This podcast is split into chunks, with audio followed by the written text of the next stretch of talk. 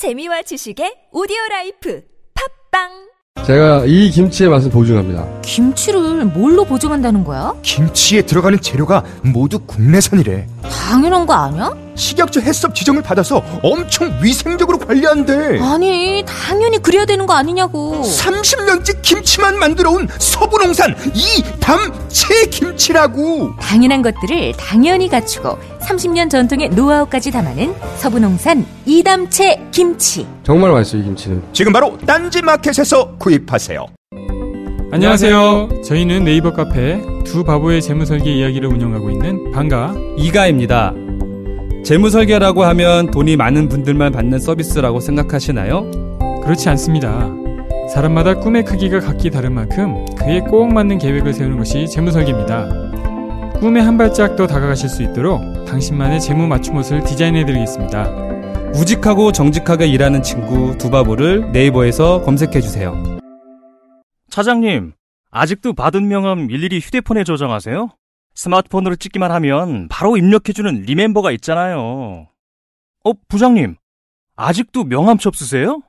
리멤버에서는 이름이나 회사만 검색하면 바로 명함을 찾을 수 있다고요. 대한민국 대기업 임원 2명 중 1명이 사용하는 국민 명함 앱 리멤버. 지금 바로 다운받으세요.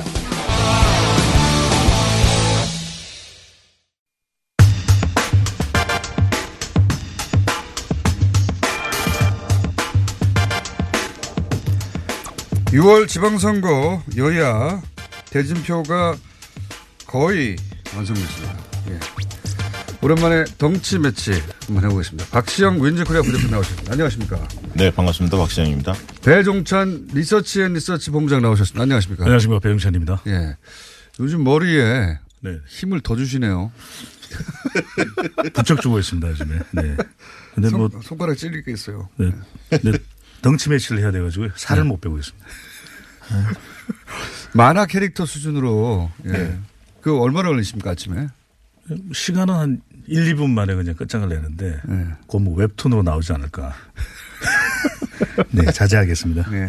헤어스타일이 불타는 회오리처럼. 네. 예, 위로 바짝 서 있습니다. 자, 우선, 어, 쭉 한번 짚어보겠습니다.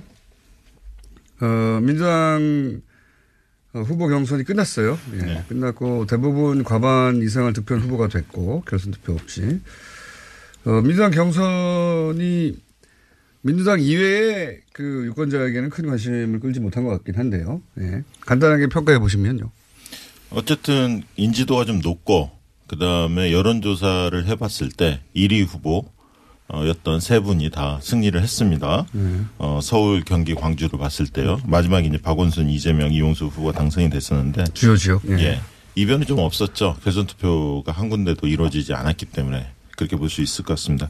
상대적으로 보면 서울보다는 경기하고 광주에서 좀 경선이 좀 뜨거웠고요. 예. 어, 검증, 공방, 네거티브 공세가 상당히 어, 뜨거웠다고 볼 수가 있을 것 같습니다. 그러나 지난번에 말씀드렸듯이 대형 이슈가 계속 많았어요. 예. 뭐 남북 문제도 있었고 그 과정에 또 미투도 있었고 드루킹도 있었고 그래서 이 선거의 관심도가 아 그렇게 뜨겁지는 못했다. 상층 그러니까 당원들이나 핵심 당원들은 관심이 많았지만 일반 유권자까지 그렇죠. 관심을 갖기에는 좀 어려웠다. 그렇게 보여집니다. 네. 이번 민주당 경선을 보면 구관이 명간. 그러니까 다른 것들이 비집고 들어갈 틈이 없었습니다. 그러니까 당내 경선이긴 하지만 우리가 이 산무 현상이 나타났거든요. 산무요? 네네. 하나는 무대가 없다. 왜냐면 TV 토론회 같은 것이 많아야 아, 그렇군요. 도전자들이 자기를 보여줄 수 있는 그게 나 없었거든요. 무대 얘기하길래 무대. 김무성 네, 자꾸 이런 식으로, 이런 식으로 연결되면 안 됩니다. 그 다음에 관심이 없다. 다른 큰 이슈들이 많았고 마지막으로는 이슈도 없었던 것이거든요. 음. 이 후보들 간의 이슈가 없었기 때문에 이 이유들 때문에 그냥 구관이 명간 익숙한 인지도가 높은 사람이 이 경선의 승리로 연결되는 현상이 나타났던 걸로 보여집니다. 뭐 각 후보들은 뭐 이슈를 만들려고 노력하지 않은 건 아닌데 네. 이게 이제 일반 대중까지 관심을 갖게 하고 뭐 TV 중계가 되고 그러면서 뭐 여론의 중심에 서고 그런 게 없었죠 사실. 그렇습니다. 네. 그리고 드루킹 사건 때문에 막판에 본선 가상 대결 했을 때 예를 들면 안철수에 비해서 누가 경쟁력이냐. 박원순이 좀 높게 나왔거든요. 우상호, 박영선에 비해서는 또 경기도도 마찬가지였죠. 이제 그런 점도 어, 다소 영향을 미치지 않았나 싶습니다. 자, 어, 딱히 뭐 평가를 할 거, 예리한 평가를 할 것이 없는 네. 네티즌들도 할 수 있는 이야기 정도를 지금 했고요. 네네. 자, 그러면 덩치 큰 네티즌이죠, 저희들. 네. 좀 구체적으로 들어가서 이제 서울시장 3파전이 됐습니다. 물론 네. 정의당 후보 도 결정되긴 했는데 아직은 그 인지도 면에서 어, 여론조사에 거의 잡히지 않고 있기 때문에 이 네. 세 분만 일단 해보겠습니다. 박원순, 김문수, 안철수 세 후보.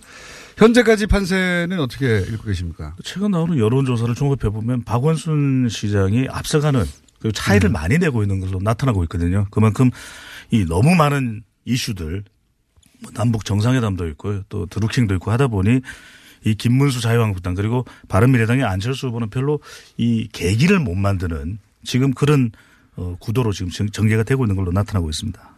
저는 뭐 사실 계기보다는 계기도 있겠죠 물론. 네. 이제 자신과의 싸움이 필요한데 무슨 얘기냐면 과연 반사이익으로 안철수, 김문수가 선전할 수 있을까요? 저는 그렇게 보지 않거든요. 그러니까 박원순이 헛발질 한다고 해서 댓글 조작 이런 문제가 커진다고 해서 안철수, 김문수가 지지율 오를 건가? 저는 그렇게 보지는 않습니다. 왜냐하면 어 안철수 후보의 경우에는 그동안에 진지하게 반성하는 모습을 못 보여줬거든요. 이제 그리고 정치력이 좀 부족하다 이런 평가들이 많았습니다. 결국 자신과의 싸움이 아니냐. 저는 좀 그렇게 보거든요. 그래서 어 상황을 돌파하기에는 현실의 벽이 두텁다. 한마디로 어 그렇게 생각이 듭니다. 그래서 현재까지는. 예, 현재까지 그렇게 보입니다. 네. 그래서 이것을 어 대통령을 공격하고 여당을 공격한다고 해서 반사익을 얻을 얻기에는 어 너무 좀 낭만적인 상황이 생각이 아니냐. 어 그런 측면이 듭니다. 그 말씀 듣고 보니까 안철수, 그러니까 그 효과가 그 소위 반사의 효, 전략이 효과가 있느냐 이런 말씀 하셨는데, 어, 그 이전에 전략이 있느냐 차원에서도 따져볼 수 있는 게 안철수 후보, 예비 후보는 어, 지금은 드루킹 반사이익을 어, 원하는 것 같아요. 그래서 이제 드루킹 때문에 본인이 지난 대선 경선에서 대선에서 가장 큰 불이익을 당했다. 이 프레임을 잡아온 것 같고. 근데 김문수 후보는 전략이 뭔지도 잘 아직 드러나지 않고 있습니다. 김, 자유한국당 김문수 후보의 가장 큰 전략은 아마 보수층을 결집하려고 하는 것이 가장 큰 그 전략일 그러니까요. 겁니다. 그런데 그렇기 때문에 지금 전개되고 있는 본인의 캠페인도 그쪽에 주로 이 방점이 찍혀져 있거든요. 근데 문제는 뭐냐면 지금의 보수층을 결집하더라도 이 또 보수는 또 안철수 후보가 나누어져 있기 때문에 이 박원순 시장을 뛰어넘기가 쉽지만은 않다는 것이거든요. 그렇다면 뭔가 획기적인 이 전략을 만들어야 되는데 앞서 박시영 부대표께서 말씀하신 대로 그러니까 이 정부가 잘못했다. 근데 현재의 이 선거 구도가 과연 이 정권 심판 쪽이냐 아니면 적폐청산 쪽이냐라고 묻는다면 나타나는 여론은 적폐청산 쪽에 조금 더 무게를 두고 있는 것이거든요. 그러니까 여전히. 네. 본인의 이런 주장들이 먹혀드는 것이 제한적일 수밖에 없다. 그렇다면 다른 무엇인가 히든 카드를 꺼내들어야 되는데 아직까지는 그 카드가 보이질 않는다는 것이고요. 네. 프레임 전쟁이 시작이 됐는데 어, 야당 쪽에서는 댓글 조작 심판론으로 네. 나가죠. 그러나 어, 여당 쪽에서는 제가 볼 때는 뭐 적폐청산보다는 제가 볼 때는 안정론을 들고 나올 것 같아요. 왜냐하면 어, 국정 안정이냐 혼란이냐 안정이냐 혼란이냐 이게 어, 소굴이 굉장히 크다고 보여- 보여지거든요. 왜 그러냐면 지금도 이제 국회가 파행돼 있지 않습니까? 그래서 야당이 일을 안 하고 있는데 어, 이런 측면에서 특히 이제 홍준표 대표 스타일이 있는데 만약에 어, 야당이 선전한다면 지방선거에서 사사건과 더 발목을 잡을 가능성이 크다. 국민들이 좀 그렇게 느껴질 가능성이 있습니다. 그러다 보니까 이 혼란에 대한 두려움이 있고 특히 한반도에 지금 운명이 달려 있는 이 남북 정상회담, 북미 정상회담을 앞두고 있기 때문에 어, 조기에 국정이 좀 안정되길 바라는 중도층들이 상당히 있을 거라고 보여지고요. 그런 측면에서 제가 볼 때 적폐청산보다는 안정론을 여당에서 채택하지 않을까 그렇게 생각이 듭니다.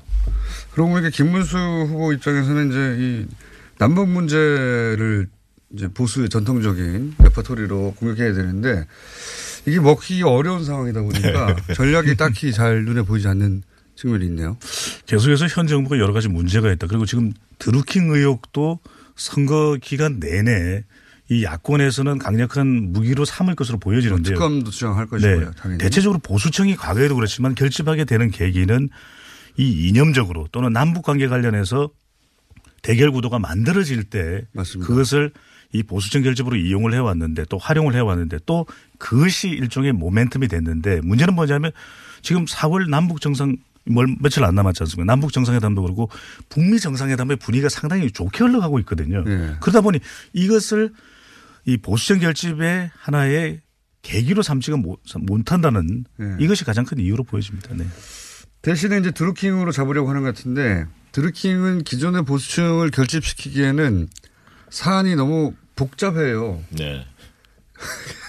그래서 그 예를 들어서 이제 60대 이상이 드루킹 사건을 직관적으로 받아들일 수 있어야 하는데 네.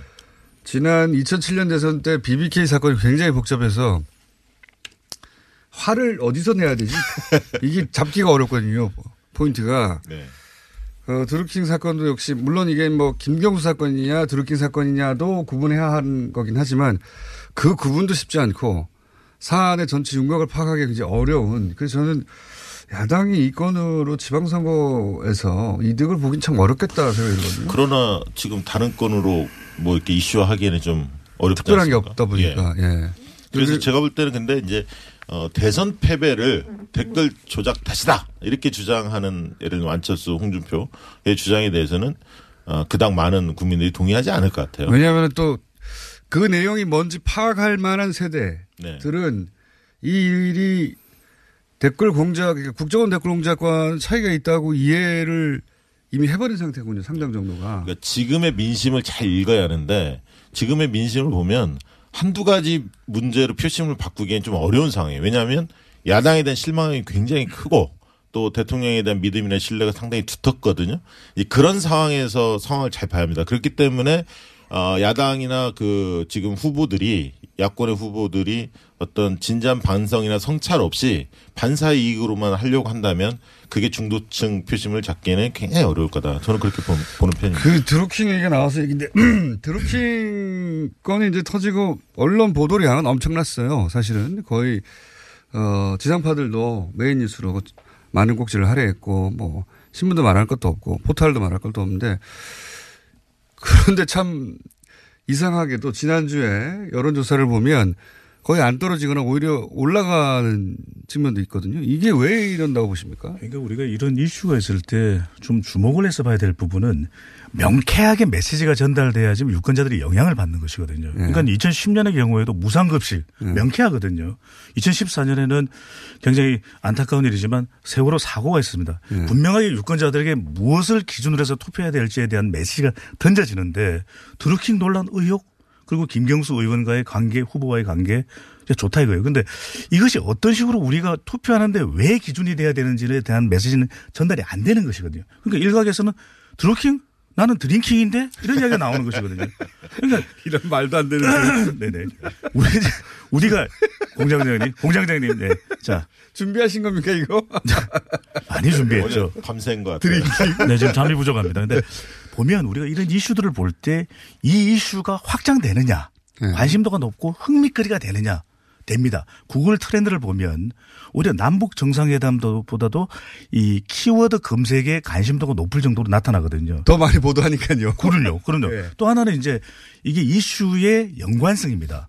연관어를 검색을 해보면 소셜 매트릭스 인사- 인사이트에 넣어보면 연관어가 김경수, 민주당, 또 심지어는 다른 온도차가 있는 다른 내용이지만 이재명 이렇게 나오는데 자, 중요한 것은 이슈의 결정력이라는 겁니다. 경남의 경우에는 직접적인 연관성이 있어 보입니다. 하지만 이것이 다른 지역의 투표 기준이 될 것인가 절대적인 그러면 이슈의 결정력으로 보면은 사람들은 오히려 경제 문제에 대한 것을 오히려 먹고 사는 문제를 더 자기의 문제로 생각한다는 것이거든요. 그러니까 말하자면 결정적이라는 게 메시와 호나우도 드리블 좋습니다. 드리블 좋아요.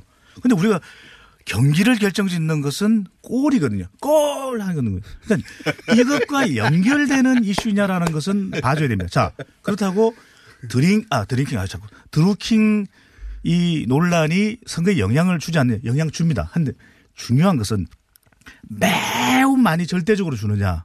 그러면 어느 정도의 영향을 주느냐. 그러면 어느 정도의 영향을 주는 쪽에 현재로선 더 가깝기 때문이라는 것이죠. 네, 현재는 역으로 영향을 일단 일단 일주차는 주고 있어요. 네. 또 하나는 또 하나는 한 가지만 더 말씀드리면 그 공장장께서 말씀하신 대로 왜 그러면은 지금 대통령의 지지율이 오히려 이런 논란인데도 올라가느냐 조금이라도 네. 이 위기층이 결집하는 것이거든요. 정당 지지율도 조금씩 오릅니다. 그렇습니다. 이게 거꾸로. 이때 지금 반응하는 연령대가 3, 40대 네. 호남 그리고 수도권을 중심으로 해서 결집되는 모습을 보여준다는 그러니까 거죠. 이게 네. 본인들이 이 사안을 검색해서 파악할 정도가 되거든요, 이제. 네. 네티즌이라는 게 특- 특별히 따로 있는 게 아니고 다 일반 시민들이거든요. 예. 시민들이 봤더니 어 이거는 이렇게까지 할 일이 아닌 것 같은데라는 왜냐하면 자기가 자기도 링크를 보내거나 네. 클릭을 하거나 이런 일을 일상적으로 해왔기 때문에 그러니까 국민들은 그렇게 보는 것 같아요. 이런 정치 브로커들이 비단 네. 뭐 여당 쪽만 있었느냐, 네. 야당 그런 쪽도 것도 있었을 있고요. 것 같고 들여다 보니까 또 2010년, 12년 때는 박근혜 쪽에 선을 대려 대려고 했다는 정황도 드러나고 그래서 어 이것은 비단 어, 여당만의 문제가 아니다 이렇게 좀 보는 것 같고요. 그래서 저는 격차는 좀 더 줄어들 거라고 봅니다. 여야 간의 뭐 격차는 선거- 선거, 다가오면 진영 간의 결집을 하니까요. 그러나 판을 뒤집기에는 역부족이다. 근데 이제 재밌는 거는 투표 의향을 물어보면 어, 보, 그 진보층의 투표 의향이 여전히 제일 높습니다. 네. 그 다음에 보수층이고 중도층 이렇게 순서대로 나오거든요. 그리고 젊은층이 좀 투표 의향이 좀 떨어지지 않았을까 예상을 했는데 실제 지금 여론조사 상으로는 그렇게 나타나지는 않고 있습니다. 여전히 높은 어, 수치를 유지하고 있고요. 그래서 위- 어떻게 보면 여권 지지층들이 좀 결집하고 있다.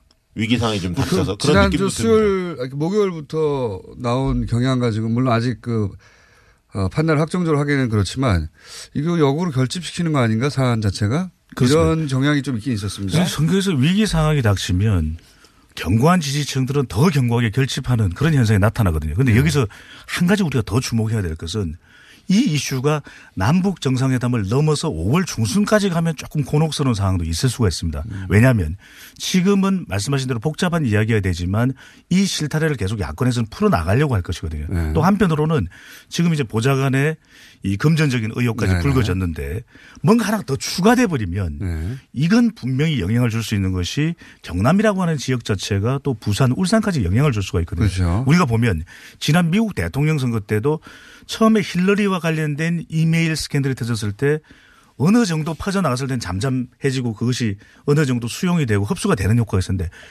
대선 직전까지 터져버리니까 이게 트럼프한테 결정적으로 영향을 줬거든요. 음. 유리하게. 그래서 이, 이 사안이 과연 남북 정상회담을 넘어서 5월 중순까지 어느 정도의 크기로 얼마- 가느냐. 네, 얼마나 계속 좀볼 필요가. 있습니다. 아, 네. 이 상황은 끝까지 간다고 봐야죠. 왜냐하면 이 이슈를 놓, 놓고 싶겠어요, 야당이. 이거 이상하게는 이슈는 아직은 못 찾은 것 같은데요. 네. 대통령과 워낙 가깝고 그렇죠. 그다음에 김경수 의원이 출마 안 했으면 또 모르겠습니다. 음. 출마를 하필이면 경남도지사로 했기 때문에 거기 굉장히 상징적인 홍준표 대표가 이전에 네. 도지사를 했던 지역이기도 하고 예. 이게 그러니까 정권 심판론으로 하고 싶은데 정권에 대한 지지도가 너무 높기 때문에 정권 심판론을 들고 나가기 좀 어렵고 그러면 이제 견제론, 읍소론 이쪽으로 가야 하는데 그건 좀 약한 것 같고 이러다가 이 건이 딱 생긴 거예요, 사실은. 네. 이 건이 생기니까 야권 연대 가능성도 높아지거든요. 왜냐하면 어, 댓글 조작에 대한 공격을 그 정부를 공격하다 보면 둘이 좀 가까워지지 않겠습니까? 예를 들면 자유한국당과 바른미래당 그렇기 때문에 야권 연대 분위기도 무르익을 수밖에 없거든요. 그래서 어, 이 이슈는 놓지 않을 거다. 끝까지 갈 거다. 경남에 영향을 많이 주는 이슈는 다른 지역에는 물론 이제 대통령의 지지율, 정당 지지율도 큰 영향을 줍니다만은 경남 지역 특히나 이 지역이 리턴 매치입니다.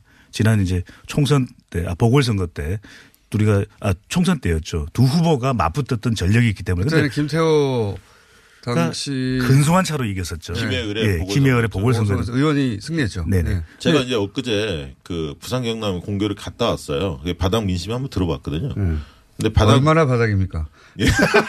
바닥 민심이라는데 도대체 지금 이 술집 뭐 이런 데서 커피 줄 알았습니다. 아, 매우 모집 이제 그만 좀 끊으세요 좀. 아, 정말. 모집 단이 너무 작아요 술집. 네, 네. 아, 들어봤는데 어쨌든, 예. 어쨌든 여당 관계자, 야당 관계자들 만나봤는데, 그러니까 지금 이제 이런 느낌을 받아요. 경남이 초관심 지역으로 이렇게 올라오지 그렇죠. 않았습니까? 네. 그러다 보니까 정치적 위상이 좀 커진 거예요. 그 두. 두 명 다 거물급이고 예. 그러다 보니까 또 지역의 발전론에 대한 기대감도 커졌습니다. 반면에 음. 왜냐하면 두 거물급이 붙으니까 네. 대형 공약들이 막 쏟아지거든요. 그래서 분위기 자체 나쁘지 않은 거예요. 서로 서로에게. 그래서 오히려 예 오히려 그 두릅 기대감 많은 주목도가 있다. 아유, 그쪽도 덩치 매치네요. 아니 근데 이 경남 지역에는 상당히 민감할 수 있는 건 후보 쪽으로 초점이 맞춰진다는 것이거든요. 제가 네. 드리려고 했던 말씀이 김경수, 김태호. 그렇다면 뭐 누가 되든 김 씨가 되나요? 근데 음, 공장장님도 김 씨네. 네.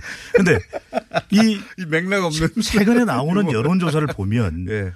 부동층이 상당히 많습니다. 이쪽에. 네. 누구를 찍어야 될지 아직 경남 도민들은 결정을 잘 하지 못하고 있다는 것이거든요. 그렇다면 이런 개인적인 이야기들이 이 투표하는 기준에 상당히 영향을 미칠 수 있다는 것이고 우리가 이제 전국화된다는 이야기를 하는데 경남이 굉장히 치열하게 네거티브로 올라가게 되면 이게 수도권에도 영향을 주거든요. 왜냐하면 네. 출향 인사들이 상당히 많기 때문에 이제 SNS도 퍼져가기 때문에 이 경남에서 얼마만큼 두 후보 간에 이런 관련된 이야기가 난무할지 이 부분이 또 다른 지역에 주는 영향도 저는, 저는 경남의 것이죠. 아, 한마디만. 보태면 경남 선거가 그렇게 네거티브로 흐르지 않을 가능성이 있다고 봅니다. 왜냐하면 김태우 후보도 과거에 여러 의혹 때문에 총리 낙마를 했었고요. 그뭐 김경수 후보도 이번 건이 있고 그렇기 때문에 오히려 그런 부분이 있지만 오히려 지역 발전론 쪽으로 갈 가능성이 있고 여당 쪽에서는 홍준표 심판론을 들고 나올 겁니다. 도지사 중간에 그만두셨죠. 그 야당 쪽에는 당연히 댓글 조작에 대한 심판론을 들고 나오겠죠. 그래서 심판론이 맞붙긴 합니다만 제가 볼 땐 결국은 지역 유권자 인물을 따져볼 거고 누가 그래도 경남을 일- 인물인지 지역에 대한 어떤 발전론 이런 부분들이 저런 게? 있다고. 지역에서는 왜 우리 누구 이런 네네. 정서가 있잖아요. 맞습니다. 네. 예, 강원도에서 과거에 이제 그 누굽니까? 갑자기 생각이 안 나네요. 최문순 말고요. 최문순 이전에 김진선 아니 아니요. 엄교? 아니요 아니요. 넘어갈까요? 시간 넘어- 이광재, 넘어가죠. 이광재. 아, 이광재 도지사, 음. 우리 이광재, 어, 그렇게 뭐 나왔죠. 예. 안희정 도지사가 이 이전에 우리 안희정 이런 게 있- 우리. 희정이 뭐 예. 네네. 네. 그러니까 그 이 동네에서 그 누군가를 키워서 우리 누구라고 부르고 싶은 정서가 있지 않습니까? 그렇습니다. 네. 우리 김태가 되느냐, 우리 김경수가 되느냐, 그 네네. 그게 가장 크지 않을까. 네, 그래서 김태호 후보 측에서도 요즘에 메시지 자체가 김경수 후보 네거티브를 별로 안 합니다. 음. 그 이유가 있는 거예요. 본인의 어, 과거에 여러 의혹들도 있기 때문에 이 선거가 그렇게 흘러서 자신한테 꼭 도움이 되는 건 아니다. 이렇게 판단하는 거죠. 네, 지금 바닥을 자꾸 의심하게 되는데. 그렇게 인물론으로 가기보다는 결국 어, 경남의 아들이 누구냐, 미래 경남 아들은 누구냐 이렇게 그만큼 올라가. 힘든 거예요, 경남이. 네. 예. 아니 그런데 저는 이게 좀 사적으로 제발 어디 어디 아들 딸 이런 거 좀 안 했으면 좋겠습니다. 어디 어디 사위까지 나오고 이제 어디 어디 조카도 나오고 이게 좀 유권자들을 좀, 좀 유린하는 그런 이야기로 보여지고 또 네. 지역 정서의 일체가 무시할 수 없죠. 근데 또. 어르신들의 정서가 있어요. 또. 그렇, 그렇긴 한데 네. 네. 자, 이선 그 두 분이 약간 의견이 갈립니다. 인물론으로 결국 가게 되면 그 인물을 가진 하자 때문에 영향을 줄 것이다. 네. 예. 그러 그러기에는 어, 둘 다 약간의 예, 둘 다 부담이 돼서 예, 결국은 누가 경남을 더 위할 수 있냐 예, 이 살릴 대결, 적임자. 경남을 이 살릴 대결로. 돌아갈 것이다. 그, 그 아까 전 본부장님 말씀하신 이야기 중에 귀에 꽂힌 게 경남에서의 격차 네. 이게 좁혀진다든가 혹은 뭐 계속 유지된다든가 거꾸로 벌어진다든가 이게 지금 전국 선거가 됐기 때문에 5대 관심사가 돼서 사실 여론조사 나올 때마다 계속 보도될 거라고 봐요. 그게 그렇습니다. 네. 네. 가장 중요하게. 그게 네. 서울 예를 들면 서울 그 이전에 가장 사실은 지방선거의 꽃이라고 하는 서울시장 서울시장 지지율로 나머지 다 영향을 줬잖아요. 네. 이번에는 지 금 거꾸로죠. 이번에는 경남의 지지율이 그런 영향을 줄 것이다. 경남의 지지율이 중요한데 사실은 옆에 부산이거든요. 예. 그러니까 경남의 영향이 부산까지 영향을 미치고 울산까지 미쳐야 하는데 지금 부산에서의 격차가 두 배 이상 차이가 납니다. 오거돈 후보가 서, 서병수 후보에 비해서 두 배 정도 네. 여기도 앞서고 있거든요. 매치죠. 예. 네. 근데 실질적으로 오고 부산시장, 경남시장에 비해서 여권에서는 조금 더 안심하는 분위기가 있죠. 왜냐하면 격차가 좀 더 크고 음. 네. 상대적으로 이 문제에 대해서 좀 자유롭기 때문에 그래서 만약에 이게 경남이 엎어지고 뭐 부산까지 서병수 후보가 뭐 없는다 이러면 이제 서울 선거에 당연히 영향이 미치지만 그런 상황이 아직 연출되지 않고 어 수도권 표심을 보면 아까 인물 간의 어떤 대결 구도에서 박, 박원순, 이재명 그다음에 박남춘 이런 세 분의 후보의 경쟁력이 밀리지 않기 때문에 저는 수도권 선거가 좀 따로 놀 가능성도 있다 이렇게 보여집니다. 근데 그러기가 쉽지 않은 것이 지금 후보들 사이에 차별화를 만들기가 쉽지가 않거든요. 그러다 보면 지금 부산에서도 보면은 두 후보의 격차는 여론조사상으로는 나 있지만 실질적으로 우리가 이 샤이 보수- 보수가 있다는 이야기를 하는 거는 그 전통적인 그 표맛을 무시를 할 수는 없는 것 아니겠습니까? 그리고 또 지방선거를 보면 그 숨어 있는 표가 항상 나왔어요. 이때까지. 그렇습니다. 예. 지금의 차이와 또 선거전이 본격화됐을 때의 차이는 좀 다르게 볼 필요가 있습니다. 지금 부산 지역에서 인재 후보가 결정이 되는 지역 또 구청장들도 있거든요. 네. 그다음에 그 후보들과 같이 조직적으로 뛸 때는 조금 다른 이야기가 될 수 있다는 거죠. 그러니까 어떻게 지- 보면 지금 저는 지금 시점으로 선거의 표심을 너무 고정적으로. 이야기하는 거는 네. 아니 부산에서 지금 온 힘을 다해서 부산하게 뛰고 계신 후보님들이 계시는데 그러니까 저는 지금의 네네. 격차가 20%면 10%까지 좁혀지는 건 당연히 좁혀진다고 봅니다. 그러나 그거를 뛰어넘어서 역전할 수 있냐 이 얘기를 드리는 거예요. 구도 그러니까 자체를 뒤집을 수 있느냐. 거죠. 예. 제가 부산에서 부산하게 뛴다는 건 안 웃어주시네요. 그걸, 그걸 강조하고 싶는데. 네, 그. 멘트를 위해서 부산을 계속 네. 거론하신 실패했고요. 네. 그러니까 구도가 뒤집어질 정도로 접전이 되지 되기는 어렵다고 보시는 거고. 왜냐하면 이게 지역의 인물도 따져보지만 아까 했던 전국 선거입니다. 그렇기 네. 때문에 아까 대통령에 대한 판단이 있고 야당에 대한 어떤 생각들이 있는 겁니다. 그래서 그게 하루아침에 몇 개월 사이에 바뀔 국면이 아니라는 거예요, 지금. 네. 이걸 잘 보셔야 합니다. 본부장님 은 자꾸 혼나 혼내키듯이 얘기하고 있는데 정말 혼을 내네요. 제가 뭘 잘못했는지. 근데 2010년에 보면 예. 우리가 오세훈 시장이 뭐 상당히 앞설 것이라는 전망을 했지만 정작 뚜껑을 열고 보니까 박빙이었죠. 별 차이가 아니었거든요. 그건 네. 왜냐하면 그 무상급식이라는 표가 숨어 있다가 나온 것입니다. 그러니까 저도 지금의 여론조사, 여론조사가 잘못됐다는 것이 아니라 여론조사 꼭 투표하는 사람과 바로 연결되는 건 아니고 우리가 그 오해를 풀어야 될 텐데 정작 본인들은 이런 조사에는 응하지 않고 있다가 투표할 때는 아 그래도 우리 지역은 누군데 아까 말씀하신 대로 네. 그런 투표 양상도 저는 반드시 좀 염두에 둘 필요가 있다는 2010년에는 것이죠. 정반대였죠. 네, 그럼요. 2010년에는 소위 말해서 이제 어, 이명박 대통령 시절 여론조사, 뭐 여론조사 기법이 문제다라는 얘기 그 많이 나왔었죠. 핸드폰 예. 조사가 안 됐기 때문에. 그렇죠. 그렇습니다. 그런 것도 있긴 하지만 그때 당시 여론조사는 두 배 정도가 여당에 당시 여당이 유리하게 결과가 나왔었죠. 네. 그래서 그렇게 될 수- 소지가 아예 없는 건 아시죠? 왜 그러냐면 예. 엄청난 큰 일이 있었거든요. 2004년 총선 때 보면 탄 핵 관련된 이슈가 있었고 이번에도 탄 핵 관련된 이슈가 여전히 영향을 미치고 있거든요. 저는 그 숨어 있는 영향도 좀 볼 필요가 있어 보입니다. 여론조사 얘기하실 때는 수치는 말씀하시면 안 되고요. 예. 네. 수치가 수치를 말씀하실 수 있는데 그 개요를 말씀하실 만한 기억력이 안 되시잖아요, 두 분 다. 아니, 절대 안 되죠. 대- 계략적으로 얘기합니다. 큰 틀에서만. 박, 박 부대표님은 많이 안 되실 수 있고요. 네. 자, 그럼 다른 지역 좀 가볼게요. 어, 그러니까 수도권은 여전히 이제 여당이 유리한 국면이고 충남은 어떻습니까? 충남이 지금 어, 안희정 전 도지사 이후로 지금 양승주 후보가 결정됐고 자유한국당 이인재 후보가 결정돼 있는데 여기에 대해도 관심이 많죠. 어떻게 될 것인가? 예, 사실 충남 선거의 가장 중요한 포인트는 사실 지역적으로 보면 천안입니다. 천안 60만이 넘는 도시거든요. 예. 근데 이제 천안이 공교롭게도 천안 갑과 병 두 군데가 재보궐 선거, 국회의원 선거 열립니다. 예. 그래서 이제 천안의 표심이 어디를 갈 거냐 중요한데 그런 측면에 사실 양승조 의원이 지역이 천안이거든요. 예. 내리 사선입니다. 그래서 양승조 후보의 경우에는 충청권 양반이다 이런 얘기들 하죠. 그 좀 예의가 바르시고 성실한 그런 전형적인 스타일이고 반면에 또 그러다 보니까 어 안희정 사건 이른바 미투 사건의 영향이 가장 적은 사람이 사실은 양승조 의원 같은 캐릭터거든요.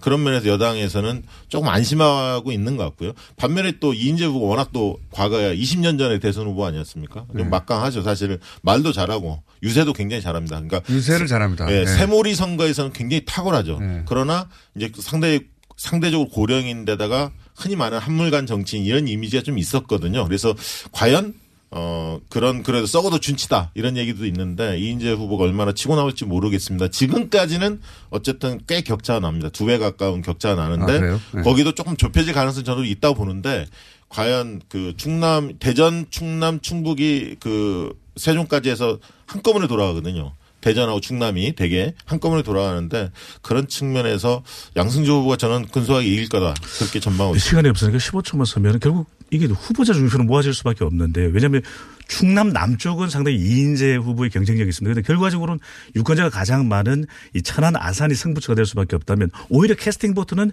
충남의 중부 지역이 오히려 캐스팅 보트 역할을 할 수 있고 50대가 어떤 식으로 이 표심이 향하는다죠. 중요한 것이 바로 충남 지역이 될 걸로 보죠. 보다 더 안정감 있는 왜냐하면 사고가 있었지 않습니까 충남이 그런 만큼 안정감 있는 후보의 방점이 찍혀질 걸로 보입니다. 이게 과거와 달리 유권자 지형이 변했는데요. 천안하고 아산에 젊은 세대가 많이 들어갔습니다. 어, 최근에 유입이 많이 됐습니다. 그래서 이제 충남의 표심이 과거하고 조금 더 달라졌다. 그런 측면을 유의 있게 볼 필요가 있습니다.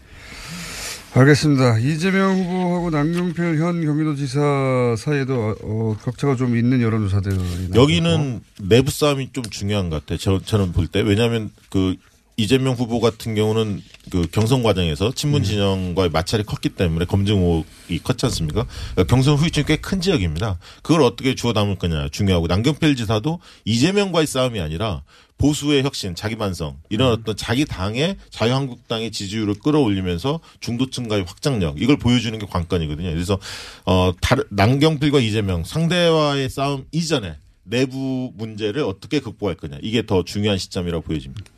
어떻게 평가하세요? 뭐 추가할 의견 없습니다. 예리하게 분석해 주시고. 그렇군요. 우리가 안 짚은 지역인 제주도 이제, 네. 이제 뭐 호남하고 영남은 상대적으로 어 뭐랄까요 지금 호남에서 민주당 세를 이길 정당이 지금 현재. 없기 때문에 네. 그리고 영남에서는 대구는 뭐 어렵지 않습니까? 네, 민주당에서도 네. 그렇죠. 대구는 야당 입장에서 결코 내줄 수 없는 지역 아닙니까? 네. 예, 상징이고. 그러면 남은 게 이제 제주도 정도 됩니다. 네, 그렇습니다. 지금 대전, 제주 뭐 그 정도일 것 같습니다. 네. 그리고 경기도도 지금 아주 어, 지난번에는 박빙으로 이겼는데 최무선 지사가 아, 강원도요. 강원도. 강원도 죠. 지금 강원도. 여론조사상으로는 상당히 격차 크게 올림픽 효과를 보시는 것 네, 같기도 그렇습니다. 하고. 네. 예. 제주는 문대림 후보하고 원희룡 현 지사 예, 이게 싸움이 되죠. 그러니까 무소속으로 이제, 이제 원희룡 지사가 나왔는데 여기는 전망이 좀 그 어렵지 않습니까? 관건이 사실은 자유한국당 후보가 있어요. 김방훈 후보라고. 네. 자유한국당과 연대를 할 거냐 이 문제도 또 관건입니다. 사실은 이 다자 구도에서는 한발 여론조사상으로 본다면 문대림 후보가 조금은 앞서 있지만 네. 원지사 워낙 현직이고 현직 프리미엄이 있기 때문에 끝까지 가봐야 할 것 같고 제주의 또 아들이거든요. 예, 네. 연대를 할 거냐 이 문제가 관건 중에 하나라고 보여집니다. 여기도 후보 중심으로 뭉쳐질 수밖에 없는데 자유한국당 후보가 경쟁력을 많이 발휘한다면 그게 어느 쪽에 또 유불리가 작동될 수 있- 있을지 모르겠는데 더불어민주당의 지지율이 또 상당히 높거든요 제주 지역은 네. 그렇다면 무소속으로 나서 있는 현 지사기 때문에 현직 효과인데 결국 그럴 겁니다. 계속 바닥을 다져왔던 더불어민주당의 민주, 문대림 후보에 대한 시각과 그래도 원희룡 정도면 앞으로 더 큰 꿈도 꾸볼 수 있지 않겠느냐에 대한 그렇죠. 제주도민들의 반응 이 부분이 관건이 될 걸로 보여집니다. 그러니까 제주는 육지에 영향을 덜 받는 데인데 상대적으로 육지 근데- 사람들이 많이 가잖아요. 근데 아니 근데 영향을 덜 받습니다. 그런데 사삼이 굉장히 중요한 부분 중에 하나입니다. 항상 소리내. 민박도 나오는데. 근데 이번에 이제 대통령이 사삼 문제에 대해서 네. 굉장히 그 전향적인 어 진정성을 좀 보여준 측면이 있어서 그런 부분들이 또 문대림 또 청와대 어 비서관 출신이기 때문에 그런 부분들이 문대림 후보한테 상당히 어 긍정적으로 작용할 가능성도 있습니다. 원희룡 지사는 소위 이제 차기 차차기의 이미지가 있기 때문에 그게 죽일 또 거냐? 예, 그 우리 우리 아들인데 네. 이런 네, 네. 정서도 있습니다. 있, 잖아요 네. 거, 기는 어떻게 될지 지켜봐야죠. 예상하기, 예. 쉽지 않다. 예, 네. 자, 크게 크게 짚어봤고요. 예. 이제 시즌이 돌아왔으니까 네. 저희가 좀 어, 자주자주 마련해가지고 예. 하시는 거 보고 자주자주 언제, 언제 drinking도 한번 해야죠. drinking. 그 본부장님의 개그는 말이죠. 네. 제가 계속 듣는데 적응이 잘 안 돼가지고. 네. 네. 적응이 안 되는 재미로 듣고 있습니다. 네. 좋습니다. 네. 앞으로도 계속 적응 안될 것 같은데. 지금까지 박시영 윈지코리아 대표 배종찬 리서치 앤 리서치 본부장이었습니다. 감사합니다. 감사합니다. 감사합니다. 오늘 녹음 끝나고 한 잔? 술 끊는다며 새해가 되면 술 끊겠다는 결심들 많이 하시는데요 네. 쓸데없는 짓 하지 마시고요 네, 술 친구미 있잖아요 아니 다들 술자리만 있으면 오라고 난리잖아. 술친금 들고 가야지. 술친금을 그렇게 퍼주니까 부르지 술친금이 있어야 술자리가 오래 간단 말이야. 내 친구들이 전부 다 술친금 인정했어. 오빠도 한 잔 콜? 그렇다면 가지야 네이버에 술친금을 검색하세요 멀쩡합니다 진짜 오빠, 우리 어디 가는 거야? 정수 가지. 와, 우리 말 타러 가는 거야? 그렇게 좋아? 고민하지 말고 장수로 오세요. 온 가족이 즐기는 승마 체험과 국내 최대 규모의 말역사 체험관 등 장수에는 정말 볼 것, 누릴 것들이 넘쳐난답니다. 말의 심장 소리를 직접 느껴보는 장수에서의 하룬 여행. 장수는 항상 가까이 있습니다. 주말 여행은 장수로. 승마 체험 예약은 063-350-5486. Hey bro 요즘 비어가는 머리 때문에 스트레스 받지 거울 볼 때마다 한숨 나오고 계단 내려갈 땐 뒷사람 신경 쓰이고. 내가 물건 하나 추천할까? 툭툭 두드리기만 하면 거짓말처럼 머리가 채워지는 헤이브로 헤어 파워 쿠션. 압도적 성능의 두피 친화 코팅 원료로 두피 트러블의 걱정도 줄였어. 걱정하지 마. 괜찮은 남자가 되는 건 생각보다 어렵지 않아. 헤이브로 헤어 파워 쿠션. 포털에서 헤이브로를 검색하세요. 헤이브로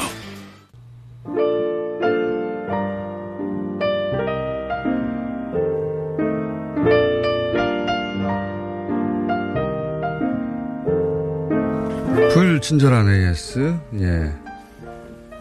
어, 덩치, 매치. 좋아하시는 분들이 좀 있네요. 예. 좀 있습니다. 예. 너무 재밌다. drinking. 드루킹을 drinking이라고 했다고. 배종찬 본부장님을 드립킹으로 임명합니다. 예. 드립이라는 건 이제 드립을 잘 친다 이렇게 표현 어, 되는 이것도 인터넷 용어라고 봐야 되겠죠. 예. 어, 수면적으로 말재주가 있어서 말을 잘 만들어낸다 뭐 이럴 때 쓰는 말인데 그래서 드립킹. 예.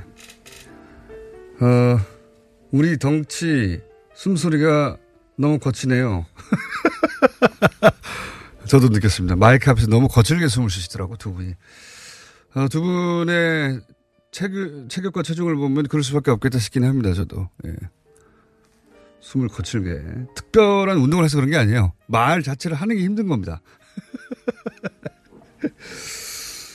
예, 그 외에 저도 12월 달에 올라오던 어, 이상한 댓글들 기억하는데 왜 어, 전방위 수사가 안 되는 걸까요? 예, 제 말이 그겁니다. 예.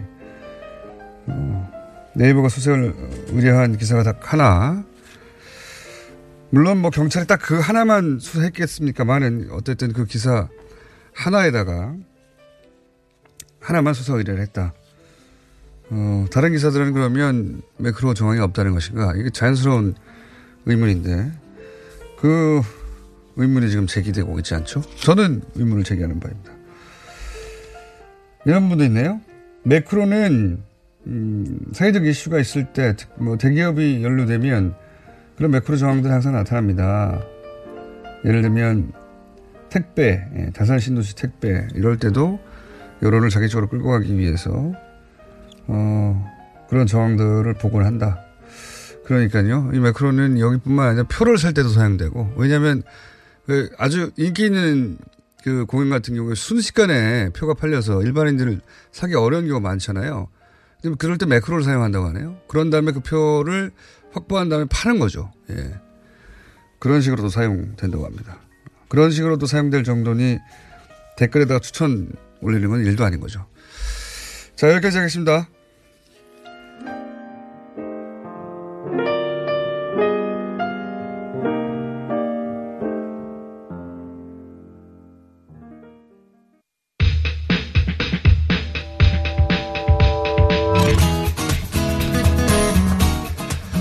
간만에 7분 이상 시간이 확보된 뉴스공장 하청공장장 임상훈 하청공장장이 나오셨습니다. 안녕하십니까? 안녕하십니까? 예. 뭐 이제 뭐라고 불러야 될지를 네, 소장으로 부르다가 네. 평론가로 부르다가 이제는 어, 장으로 부르겠습니다. 네, 그냥 하장.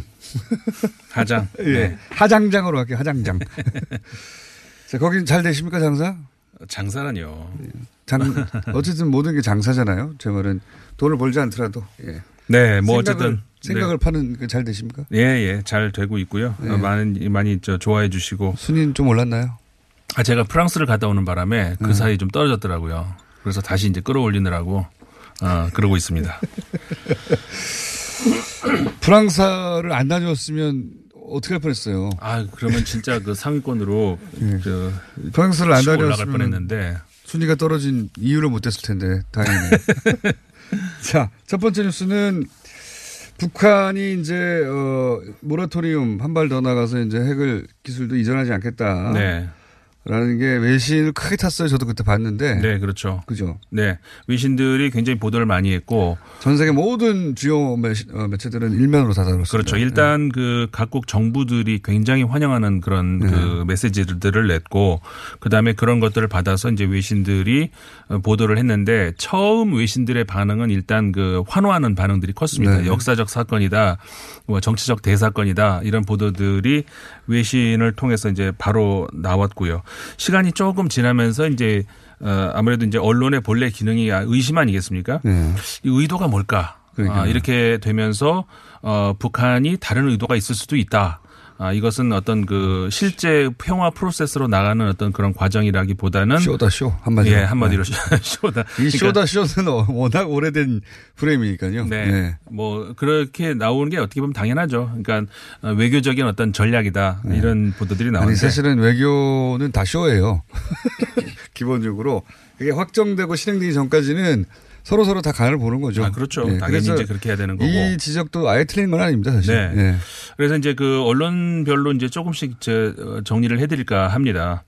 아, 일- 일단 보통 그 이런 사안들이 어, 매체마다 진보 매체냐 상대적으로 보수 매체냐에 따라서 갈라지는 경향이 있는데 아, 이번 그 유독 이번 경우가 더 그렇고 아간 북한의 핵 문제와 관련해서는 진보 매체 보수 매체가 꼭 그렇게 갈라지는 것 같지는 않아요. 미국도 갈라지지 않는 것 같아요. 그렇죠. 미국 은 트럼프 대통령에 대한 반감 때문인지 네. 이런 문제 나오면 일치 단결해서 트럼프 대통령 공격합니다. 예, 그런 경향이 좀 있고 미국 같은 경우에 예. 어, 특히 이제 이번 그 지난 토요일 우리나라에 보도가 됐던 그러니까는 북한에서 지난 20일 노동당 중앙위 그 전원 회의에서 발표된 그거 핵 실험을 하지 앞으로 하지 않겠다. 그다음에 ICBM 어, 시험도 하지 않겠다. 않겠다.